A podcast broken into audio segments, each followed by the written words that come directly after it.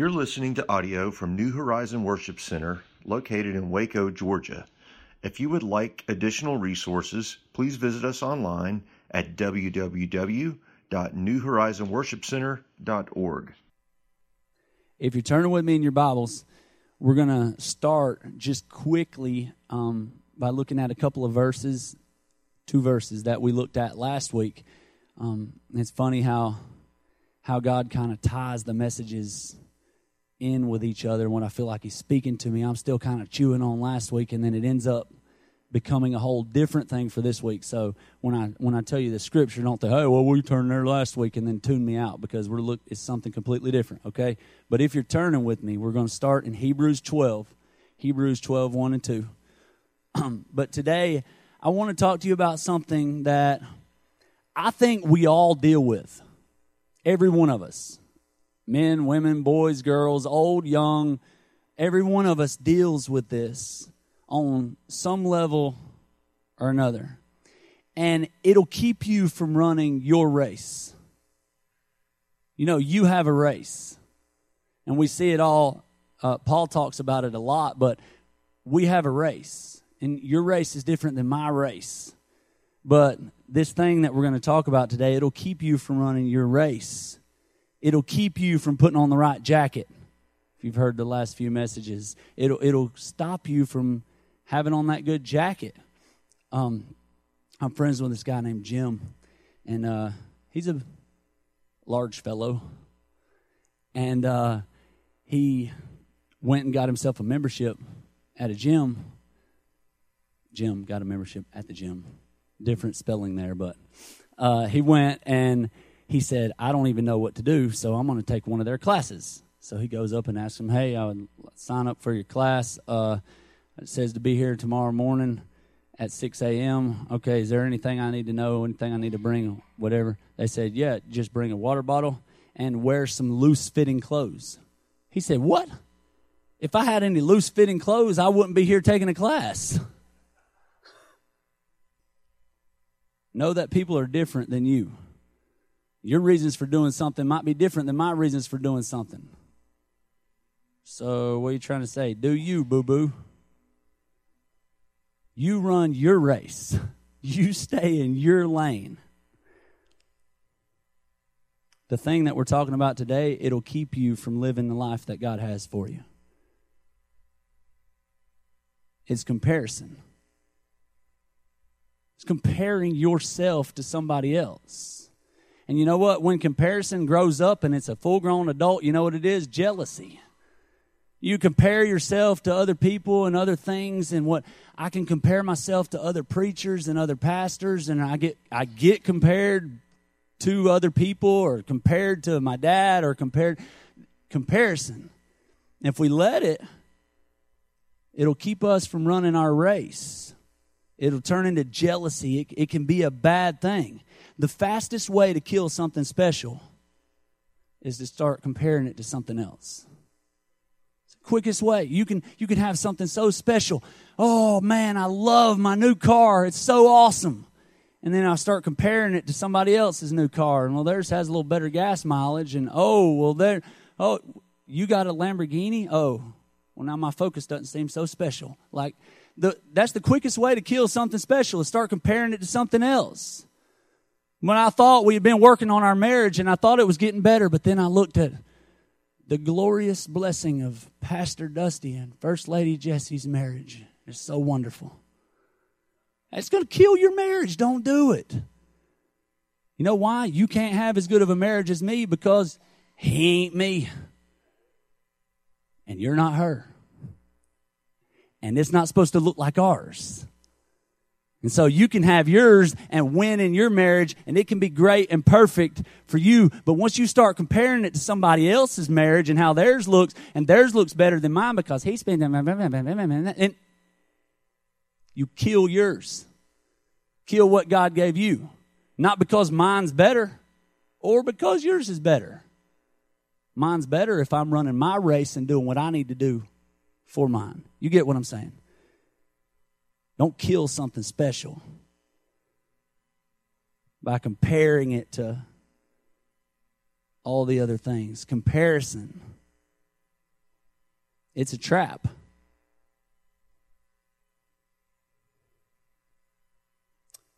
Where comparison begins, contentment ends. Kills your contentment. We're supposed to be content. When we start comparing, well, now I'm not okay with what I have. Social media makes this kind of difficult. Because now we can see everybody and see what everybody's doing every day, and it makes us want to compare their vacation to my vacation or their new shiplap they just put in their house to mine or whatever. And we look at, as uh, I think it was Steven Furtick said that uh, that we compare their behind the scene, our, our behind the scenes to their highlight reel. And we're thinking, well, what they have is so much better than mine. But yeah, but you're not looking at their behind the scenes and their problems, which is what you're comparing it to. You're looking at a highlight reel. We have to know that. It can be a trap. Comparison will make you feel one of two things it'll either make you feel superior or inferior. And either way doesn't honor God. Either way is not how we as Christians are supposed to conduct ourselves. Either I can compare myself to you and say, Oh man, I feel superior because I'm better than you in this area. And that's pride and that's not God. Or I can look at you and say, Oh my gosh, you're so much better than me in that area. You're, and that's not God either. Either way, comparison never honors God. And I want my life to honor God.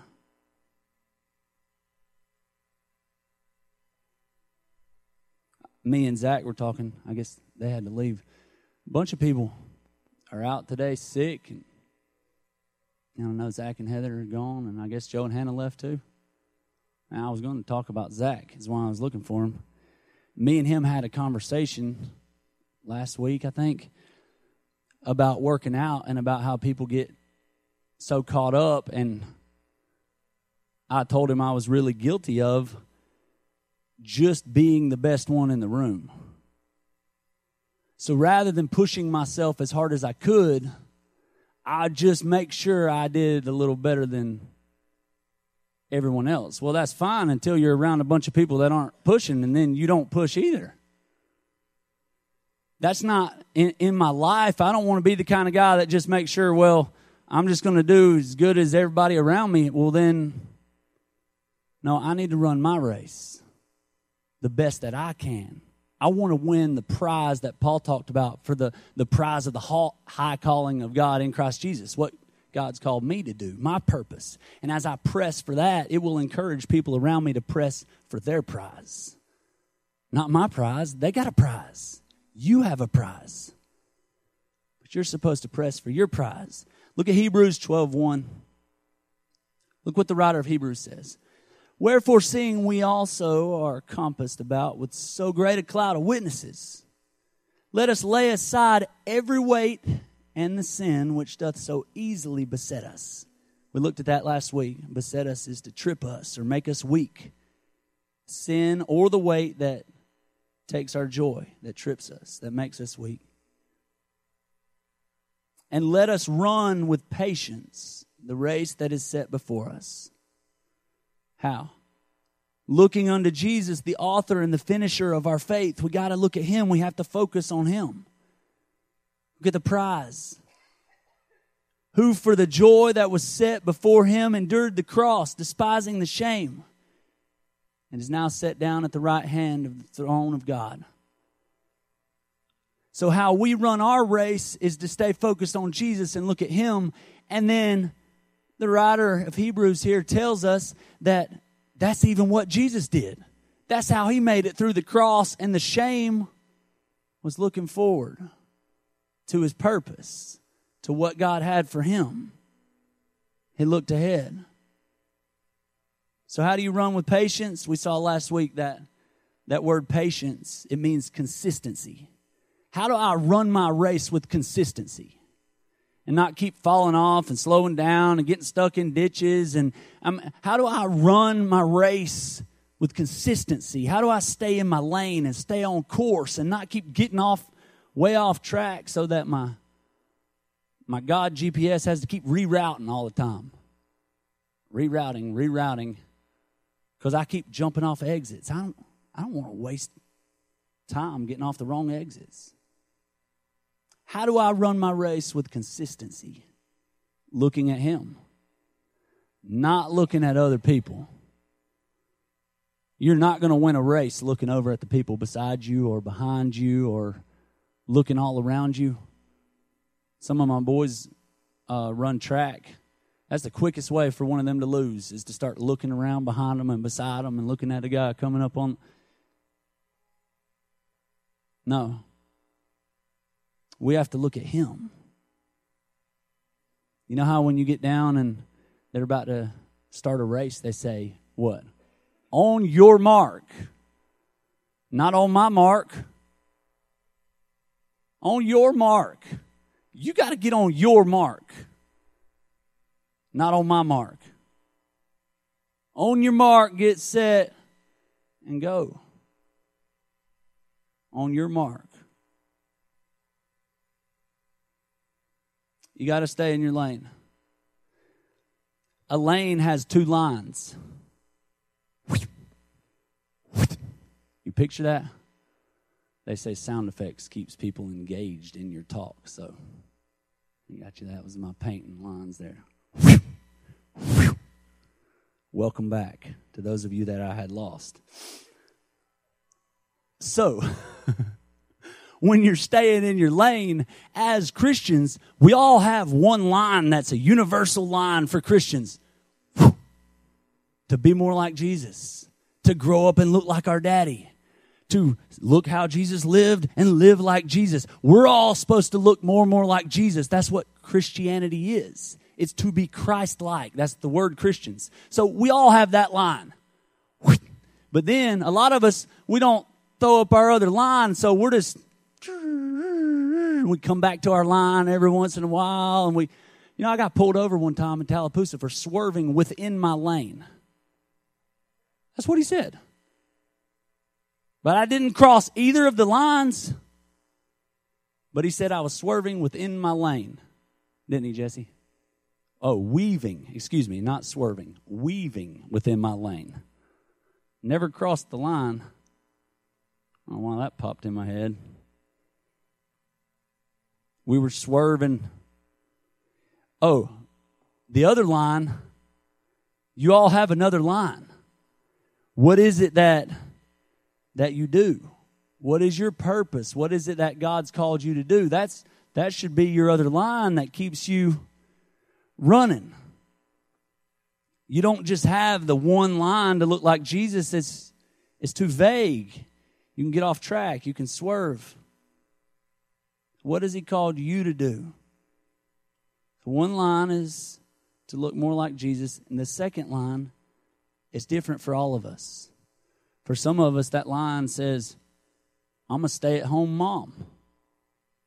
Right? For some of us, that line says, I'm a teacher. My lane says right now that I'm a burger flipper. My lane says that I'm a businessman. But yet, I'm going to be a businessman. And I've got my other line that says, in doing that, I'm going to look more and more like Jesus every single day. So, whatever your lane is right now, whatever your call is, or whatever He's got you in, you're not waiting until the future one day when you can be in the ministry. No. You're in it right now, supposed to be. Your line is wherever He's got you right now. I wish I could be used by God, but man, I'm just a burger flipper. You can be used by God. In fact, you're supposed to be used by God. You're supposed to show the world in 2018 what it would look like if Jesus was flipping burgers. Oh, I wish I could be used by God, but I'm just a stay at home mom and all I do is just take care of my kids all day, every day. I don't even interact with anybody else. I just sit here and seems like I'm just making lunches all day long. Then show your kids what it would look like for Jesus to make them a lunch. That's staying in your lane. You do it with the best of your ability. Get Hey, I could think of a couple other moms that might have felt that way back in the Bible. Remember remember that boy that had them two fish and five loaves?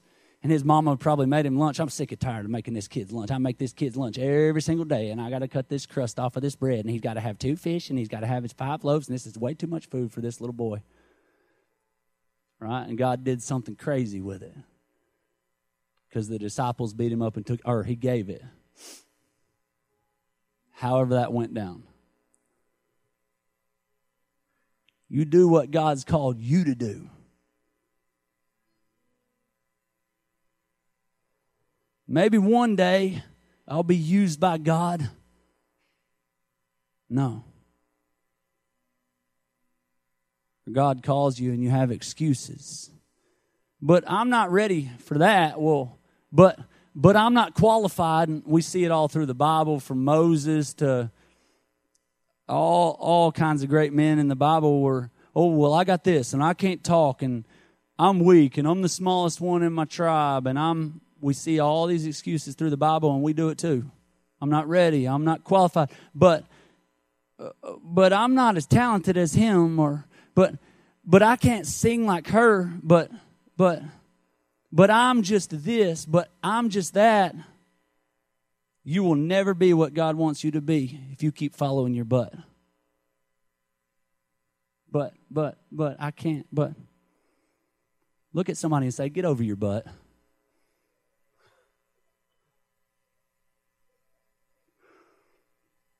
Stay in your lane and run. Get in your lane and take off. Go as fast and as hard as you can. Show the world what it looks like for Jesus to make somebody lunch. Show the world what it looks like for Jesus to go to your workplace. Show the world what it looks like for Jesus to go to Walmart. There's a lot of people in there that need him. And really, everywhere you go.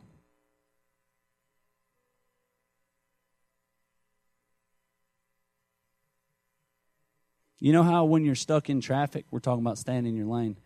You know how when you're stuck in traffic, it, or maybe it's just me, but it always seems like the other lanes are moving faster than you. When you get over, you work your way into one of those lanes, and then the lane you were just in is like, and it starts moving. Well, you talk about aggravating. That happened to me last week. I was trying to go to Douglasville and all this construction traffic, and it's like, what? That lane's just moving on. I see this 18 wheeler that comes by me and then like it disappeared on. I was like, finally I worked my way over, almost wrecked the car trying to squeeze in between people and get over. And then all of a sudden, there goes that lane. Get out of your lane, you'll trip. I say that as some comfort because a lot of times when we're in our lane, and we look around at other people and we start the comparison, comparing myself to you, then it looks like you're moving faster than me sometimes.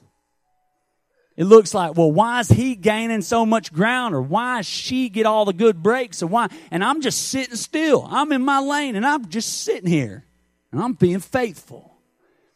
Sometimes it looks like the other lanes are moving faster. It's okay. Don't jump into another lane and cause all kind of damage and get out of where God has you because you just you are comparing yourself to other people in their lane. You can't jump in my lane. Well, you can, but it's not where God's called you to be. And you're not going to win your race.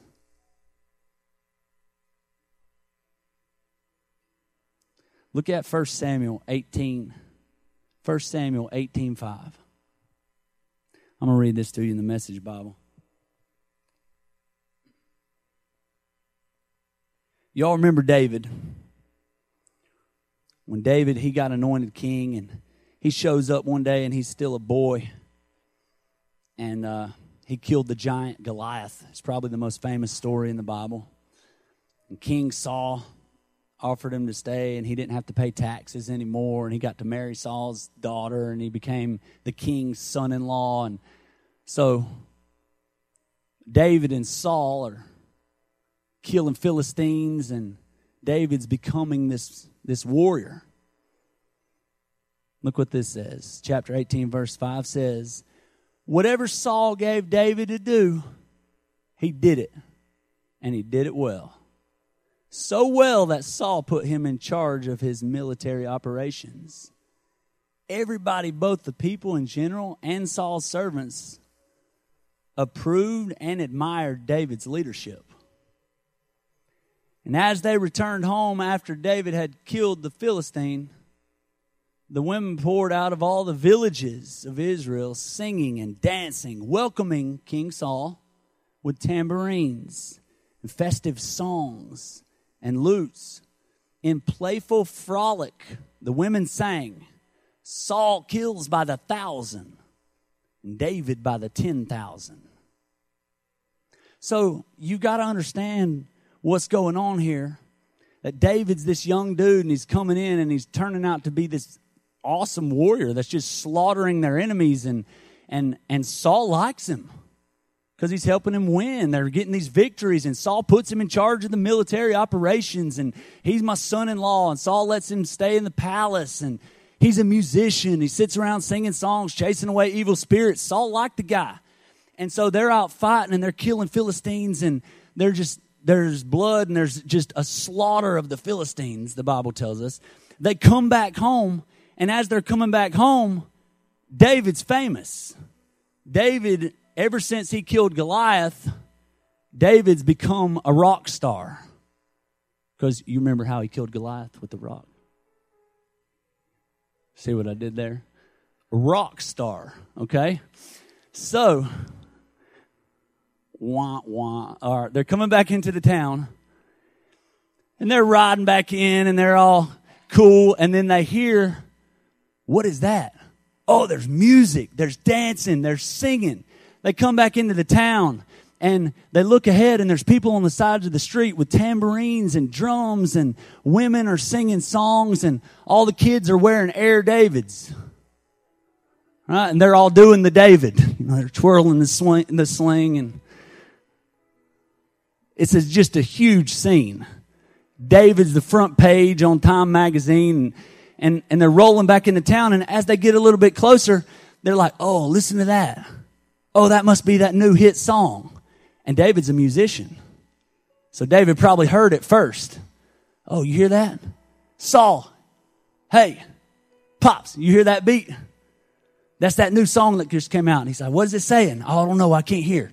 Do we get, they get a little bit closer on the horses and they hear, party like a rock, party like a rock star, party like a rock, party like a rock for David because he's the rock star, remember?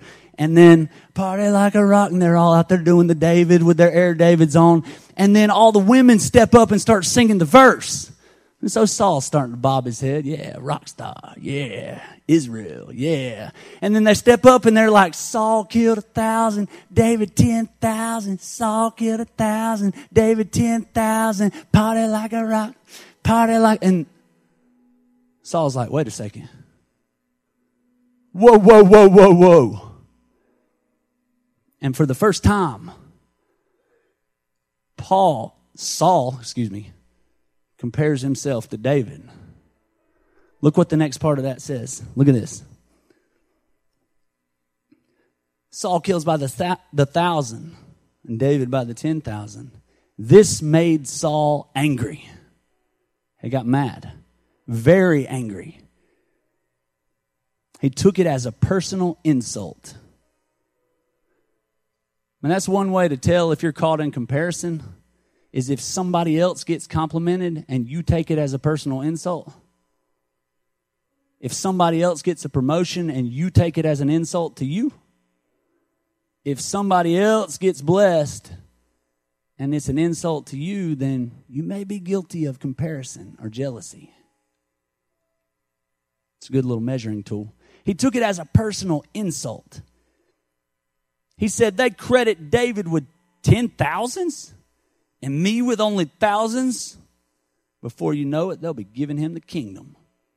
And from that moment on, Saul kept his eye on David.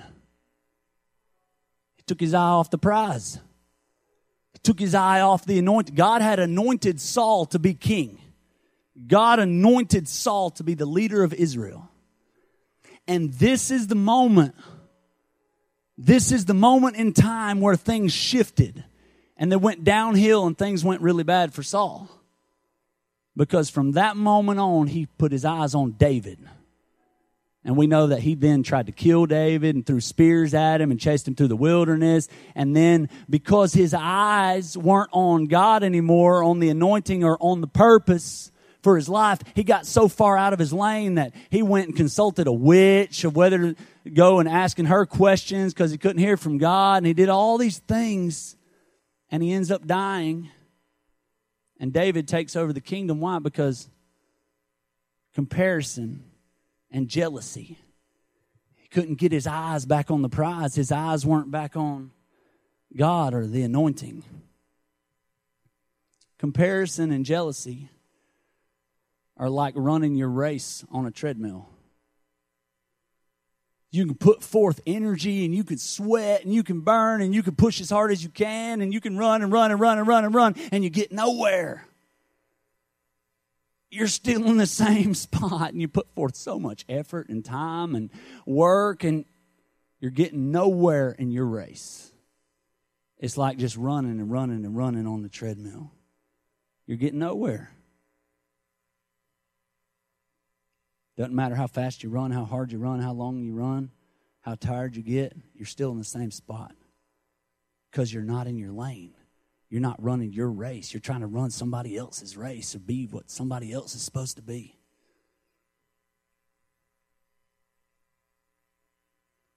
Sometimes other people put the comparison on us. Saul didn't compare himself to David. As far as we know, they were cool up to that point. David didn't even compare himself to Saul. Hey, Saul, I killed more people than you. It wasn't even that, it was other people put that on them, on him. And then he ran with it. You ever had anybody in your life try to put comparison on you? Why can't you be more like your brother? I know I'm probably a lot of my siblings have heard that. Just kidding. it's okay, but it's not the way my mom makes it. We'll tell your mama to come on over here and make you some. You know, you can put comparison on other people. It got put on Saul.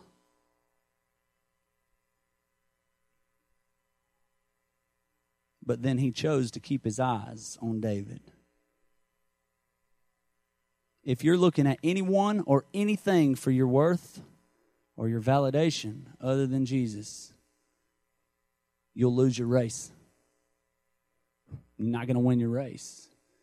If you're looking for worth and validation from another person, from another thing, from a job, from your bank account, from whatever, you won't win your race.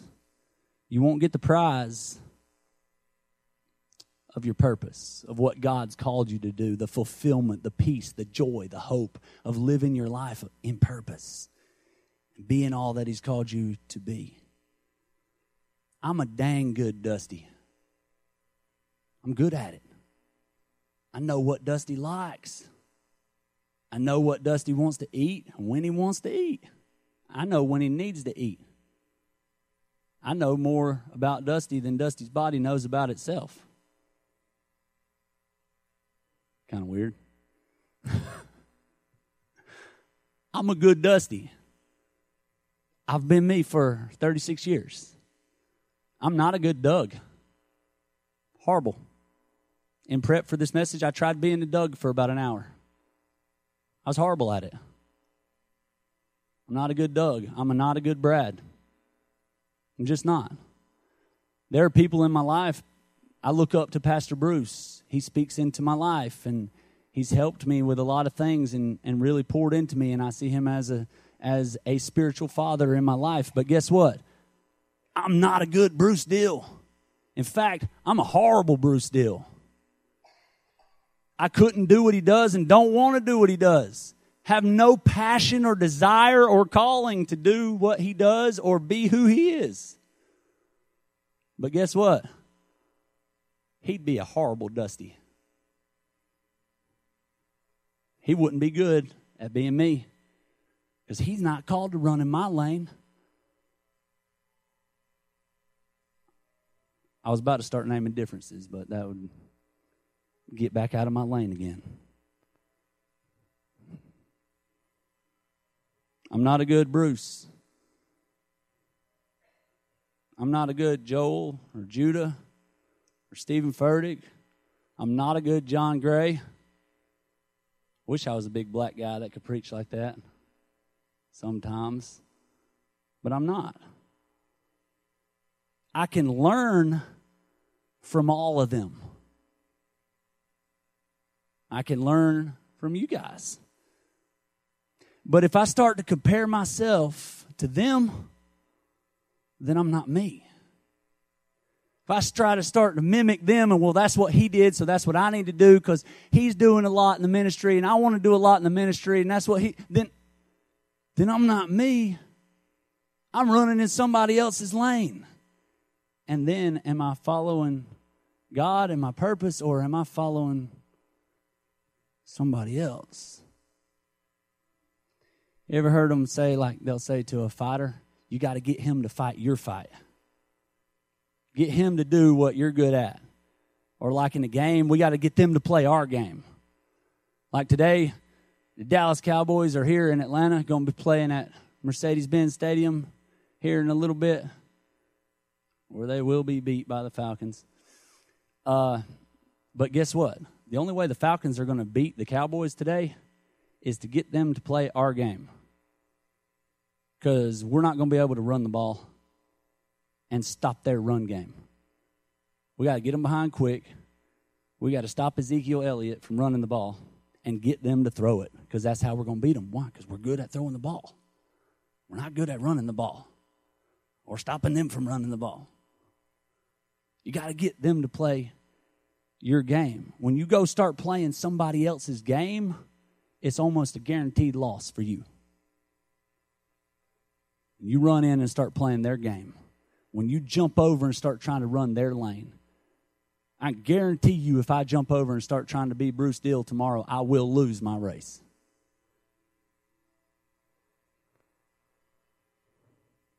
You are who you are. Get good with that. Get okay with that. Don't forget about comparisons,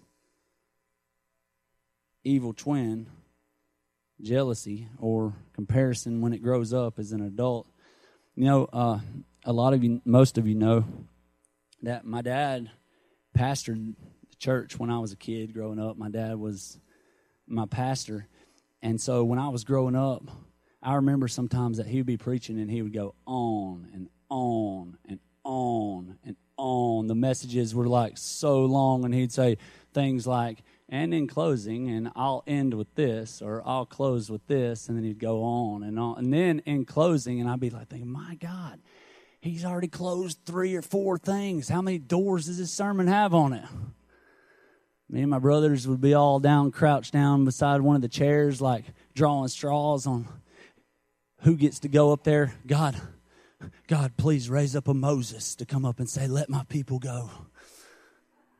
All that stuff, you know, just on and on.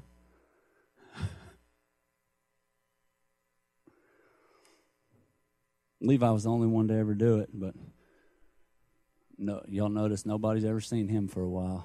He's still not here. Kidding.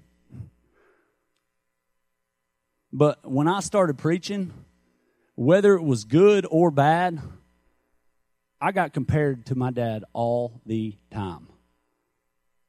Good things, bad things. Man, I could preach something great. I could study for 30 hours and come up with something awesome, and then people say, You got that from his dad. I heard his dad preach the same thing. Well, we're preaching out of the same book. So is T.D. Jakes and Judah Smith and Jeremy Foster. We all preach out of the same book. So I, yes, I use the same story. And he fed me for 20 something years spiritually. So it may have, yeah. Okay. But, or bad things. Yo, he's just like his daddy. The comparison. I didn't put that on me. I was just trying to be who God called me to be and be the best that I can be. Nothing good or bad about him, but other people want to put those comparisons on you. Oh, he started to preach a long time. Starting to remind me of old Robert. Well, all right, let's get off this subject. You get what I'm saying. Good or bad, people will compare you. You got to learn what to do with that. I was thinking about trying to like be other preachers for a while for y'all and just to to get this point across, but I just love y'all. I like to start each week with something funny. Everybody hold up your Bibles. I'm not a good Joel Osteen. I, I mean, I love hearing T.D. Jakes preach, but touch three people and say, get ready, get ready, get ready. I'm not a good Bishop Jakes. Y'all ever listen to Robert Madu? Every time he'll he'll get into something, he'll say, "Who, who," while he's preaching. Y'all laugh at me. Jesse be sitting there looking all crazy at me if I started doing that. Run your race with patience. Whoo! Did y'all see that? It sounds cool when Robert does it. Not when I do it. I got to be me. I stop with the impressions because I'm, that's not me, as you can tell. Um, in the Indy 500, they have some awesome race cars. And I looked up some information about some of the race cars. The Indy 500 has these awesome looking, sleek little race cars, and they sit down real low to the ground, and only one person can sit in it, the driver. It's got one seat. It doesn't have AC, it don't have heat. That wastes too much. They got to put everything into the motor and the power of the vehicle. It can go 200 miles an hour. It can go 100 miles an hour around the curve. That thing's awesome. They're super expensive and that's what it's got to be to win the race. Now, I have a Dodge Journey SUV sitting outside that I love it. It's a wonderful vehicle. I can fit seven people in it. It has heat, air, it drives me around. It's got much better gas mileage than one of those Indy 500 race cars. But if I go take my Dodge Journey and jump on the track with those race cars, I will be a loser from now on my Dodge Journey will be a failure. And if I hit that turn going 100 miles an hour, I will be a dead failure. Can't do it. I could never be what that race car can be in that Dodge Journey. But guess what? That race car can never take my kids to school because it only has one seat. And I can sit in that race car and freeze in the winter because it don't have heat. A lot of us, I think, are Dodge Journeys looking at Indy 500 race cars and saying, My God, why, why, why can't I be more like that? How do I get in that lane? Why can't I run that race? And the funny thing is, the race car might be wishing it was the Dodge Journey. Wish I got to go on vacations, take kids to school, and bring comfort to the people in my life. Maybe one day when I retire, I can be a Dodge Journey. And I'll start taking kids to school. No, you won't. You got one seat.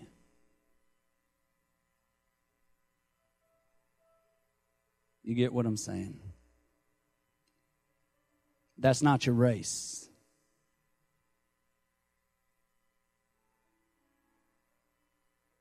That's the wrong purpose. Remember when Jesus said to the disciples, Who do men say that I am? And they started telling Jesus how people were comparing him to other people.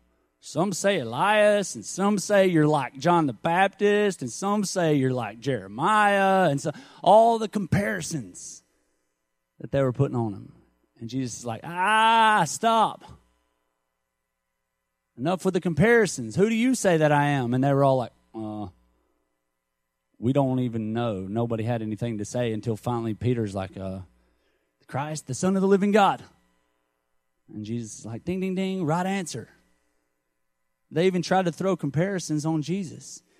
Remember John and Peter, if you go read the Gospels, it looks like they were always in a competition slash comparison with each other. They were both the good buddies, the two of the closest ones to Jesus. But if you go read, they're always kind of together. And competition can be good, but it's real easy for competition to become comparison. It's okay for us to compete and make each other better and make us run faster from in our lanes. So, what God's called me to do running in my lane, well, God's called Nathan to run in a lane beside mine. So his lane's headed in the same direction as mine. And it's okay for us to compete, for me to push him and him to me to see, oh, he's speeding, and it'll make me run faster. But I'm not supposed to jump in his lane and try to be him, and he's not supposed to jump in my lane and try to be me. And so it's real easy that in competing, sometimes we start comparing. That's what we have to be careful of. And so I was thinking about John and Peter, and I just kind of think John was a punk because well, first of all, he referred to himself as the one that Jesus loved. And he always he wrote the book of John and he always spoke of himself in third person like he and John, the one that Jesus loved. And then if you go read uh, John 20, Jesus is resurrected. The biggest news on the planet is Jesus is alive. The, the stones rolled away. Mary came and told him Jesus is alive. And John's writing down the story, and, and John feels the need to tell us not once, not twice, but three times, go read it, that he outran Peter to the grave. Oh, and Jesus was alive. But the disciple that Jesus loved, he outran Peter. How'd that race even start? Was it like Mary's like, he's alive, the stones rolled away? And then John's like, and then they both just took off running. Well, John felt the need to let us know three times I beat him. and Jesus was alive and all that. What happens when you start comparing? Well, who's your favorite? we hear the disciples ask Jesus, Well, who's your favorite? Who gets to sit on your right hand? Who gets to sit on your left hand? And y'all remember last week we read John 21 and I read you when Peter went back fishing and the other disciples went with him and, and then Jesus showed up and uh, and called to Peter and he gave Peter a chance to repent and said, Hey, will you feed my sheep? Do you love me? And Peter kept saying, Yeah, I love you. And he said, Feed my sheep. Go through that whole thing where Jesus is pretty much giving Peter his second chance and then this awesome call, his purpose. He's giving Peter his other line. Here's your other line Feed my sheep. This is what I want you to do. And we saw last week love God and love people. Peter, can you love people? And he got emotional and all that. But then look what he did. Right after all that stuff happens, him and Jesus are there on the beach. Jesus tells him all that. And look, 21, verse 20. Then Peter, turning around, seeth the disciple whom Jesus loved. Remember, John's writing this. Following, which also leaned on his breast at supper. He felt the need to throw that in too, that he was leaning on Jesus' chest because he likes me better than Peter. Was following along, trying to listen in on what Jesus was saying to Peter. And Peter looks back, saw him falling, and said, Lord, and what shall this man do? Immediately, he's worried about John. What's John going to do? What about him? You want me to love people? You want me to feed the sheep? What about him? What about John? My, my kids do that. Why do I have to take out the trash? What about Titus? What does he got to do? Why, why, do I have to unload the dishwasher? What about him? He'd been playing video games for an hour. That's what Peter was doing after this huge emotional moment. And Jesus gives him the call. The Son of the living God is risen from the dead and just gave you your purpose and your lane in which you're supposed to run. And you're like, yeah, but what about him? And meanwhile, John's following with a pen and paper, writing the book of John. And then me, the awesome one that Jesus loved, was laying on his chest. And he turned and said, What about him? And he was talking about me. No, X out that part. They'll, they'll figure that out. Okay. Look what Jesus said to him. Jesus said unto him, If I will that he tarry till I come, what is that to thee? Follow thou me. What does it matter to you what I've called him to do? What does it matter to you what his purpose is? You follow me. That sounds the same thing I tell my kids. You do what you're supposed to do. Stop worrying about him and follow me. That's what Jesus was preaching the whole time. Hey, come, follow me. Hey, guys, I'm the way. I'm the way, the truth, the life. Come and follow me. Get your eyes on me. Paul tells us multiple times focus on Jesus. Remember Jesus. Look to the prize. Run your race by focusing on him and what he did. Matthew 6 33 tells us to seek first the kingdom of God, and all the other things they'll be added to you.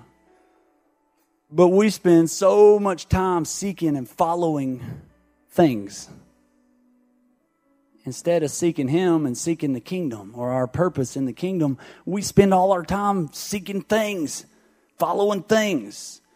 Psalms 23 tells us that if we follow the shepherd, then goodness and mercy will follow us. And we spend our time chasing after goodness and chasing mercy and chasing after all the things that should be following us. We follow things that we were that were meant to follow us. We were meant to follow God and our purpose in our lane. And all the other stuff will follow, or, as Scripture says, be added. Goodness and mercy, they can follow me all the days of my life. My feelings, they can follow me. But I will not follow them. I will not chase my giftings. But as I chase my purpose, my gifts will chase me. Remember, we said before, your gift will get you paid, but your purpose is why you were made. So, what is the dream that God placed in your heart? Maybe it's blurry. Maybe that's because it's far away. You're not ready for it yet, or maybe you can't see it, or maybe it's just so close you can almost taste it. Maybe it's an impossible thing, like we sung about today.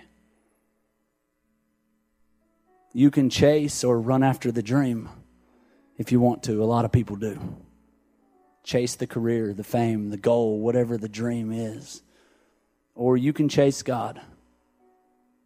And the dream, or can I say His dream for you, the one He placed in your heart, it'll follow.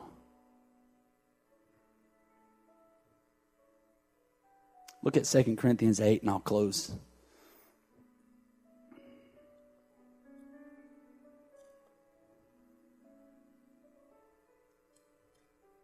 Second Corinthians 8:10. So here's what I think. The best thing you can do right now is to finish what you started last year and not let those good intentions grow stale. Your heart's been in the right place all along. You've got what it takes to finish it up.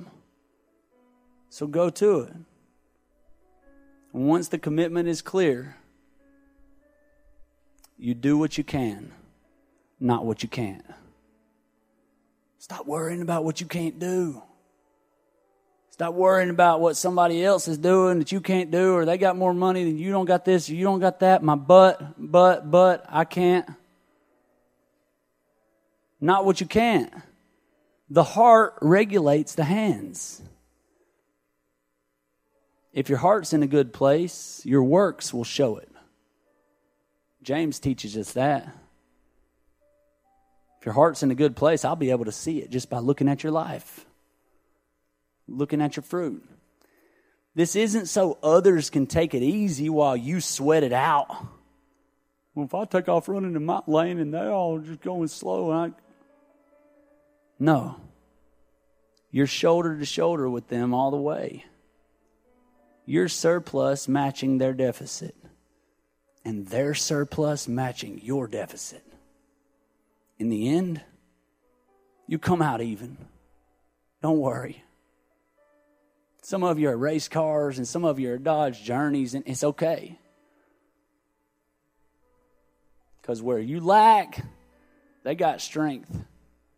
And where you got strength, they're lacking. That's the beauty of a body. As it is written. So, how do we do it? I think we we need to separate in our mind what's God's and what's ours. Like every day, I think myself, I spend a lot of time worrying about things that that aren't mine to worry about, focusing on things or looking at people or comparing myself to things or that's in God's category. There's a category that's mine of what I'm supposed to do in my lane, headed towards my purpose, taking my steps. So I got I wrote down these five things. In God's category is other people. You can't change other people. Stop trying. You can waste a lot of time and you can get knocked completely out of your lane trying to change somebody else. Change them into something else. Change them into whatever they're supposed to be. Comparing no. Other people, that's God's category. Let Him do it. You know what's in your category? How you treat other people. Even if they look different or make you mad or or keep jumping over in your lane and denting your bumper. You can control how you treat them.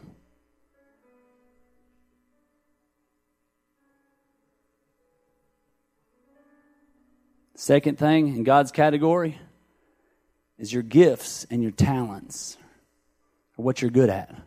You didn't choose that. You don't need to spend time worrying about that or trying. Guess what? Some of you can sing and some of you can't. That's God's category. A gift was given to you. Don't worry about it. He's given you what you need to run in your lane. If you can't sing, your lane's probably not a singer. It's simple, but we spend so much time worrying about stuff. Your gifts and talents, that's in God's. You know what you can do? What's in your category? Stewardship. What are you doing with what you have? Stewardship, or can we just say hard work? make the most of what you have? Are you using it to take those steps and head to where God wants you to be? Only got five of them. Number three, God's category. Your calling or your story.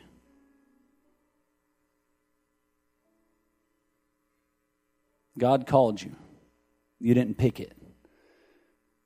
And since we live in this world with other humans, there's a lot of your story that you may not have written, especially the first few chapters you didn't write. You didn't pick your parents or what happened to you, or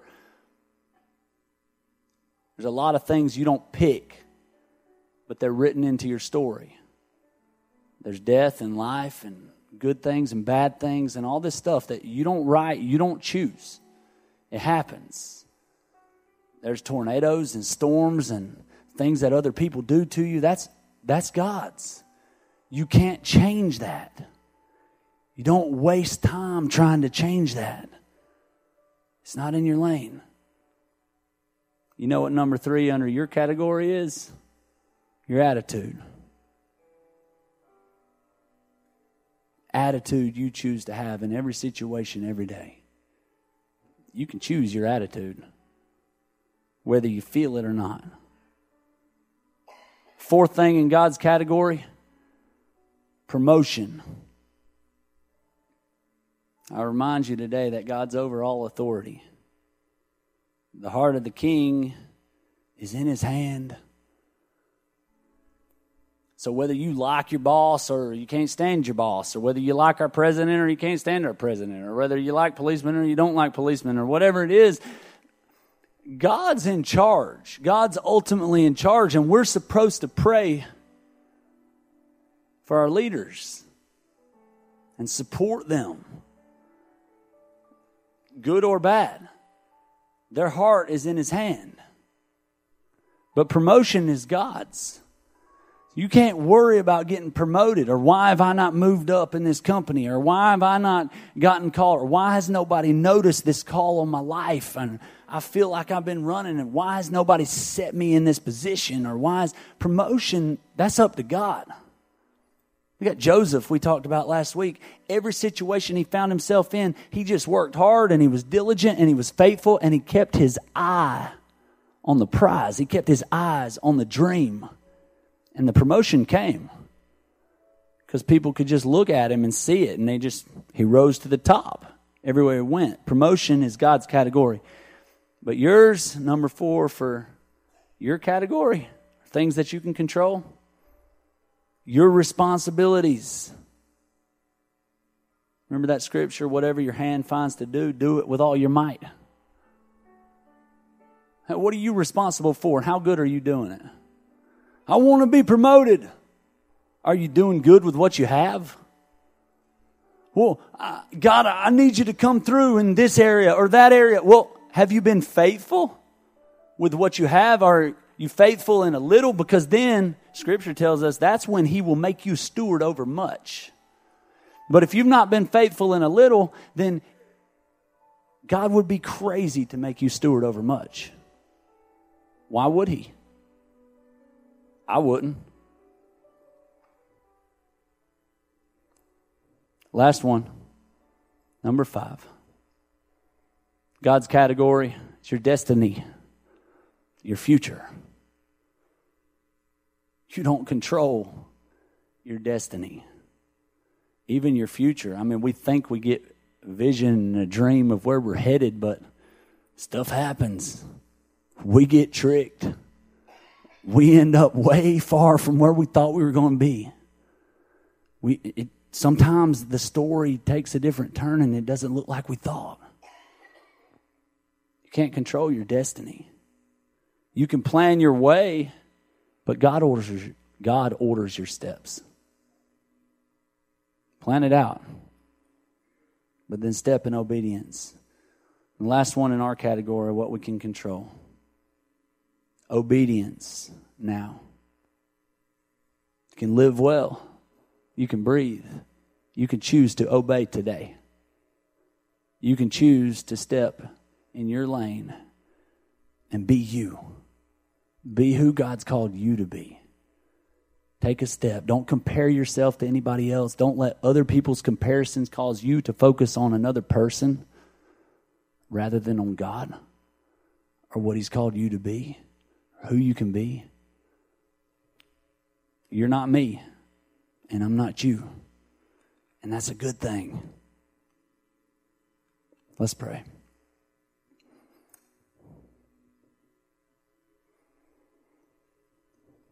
God, forgive us for throwing comparison on other people. God, help us to see ourselves for who we really are, who you created us to be.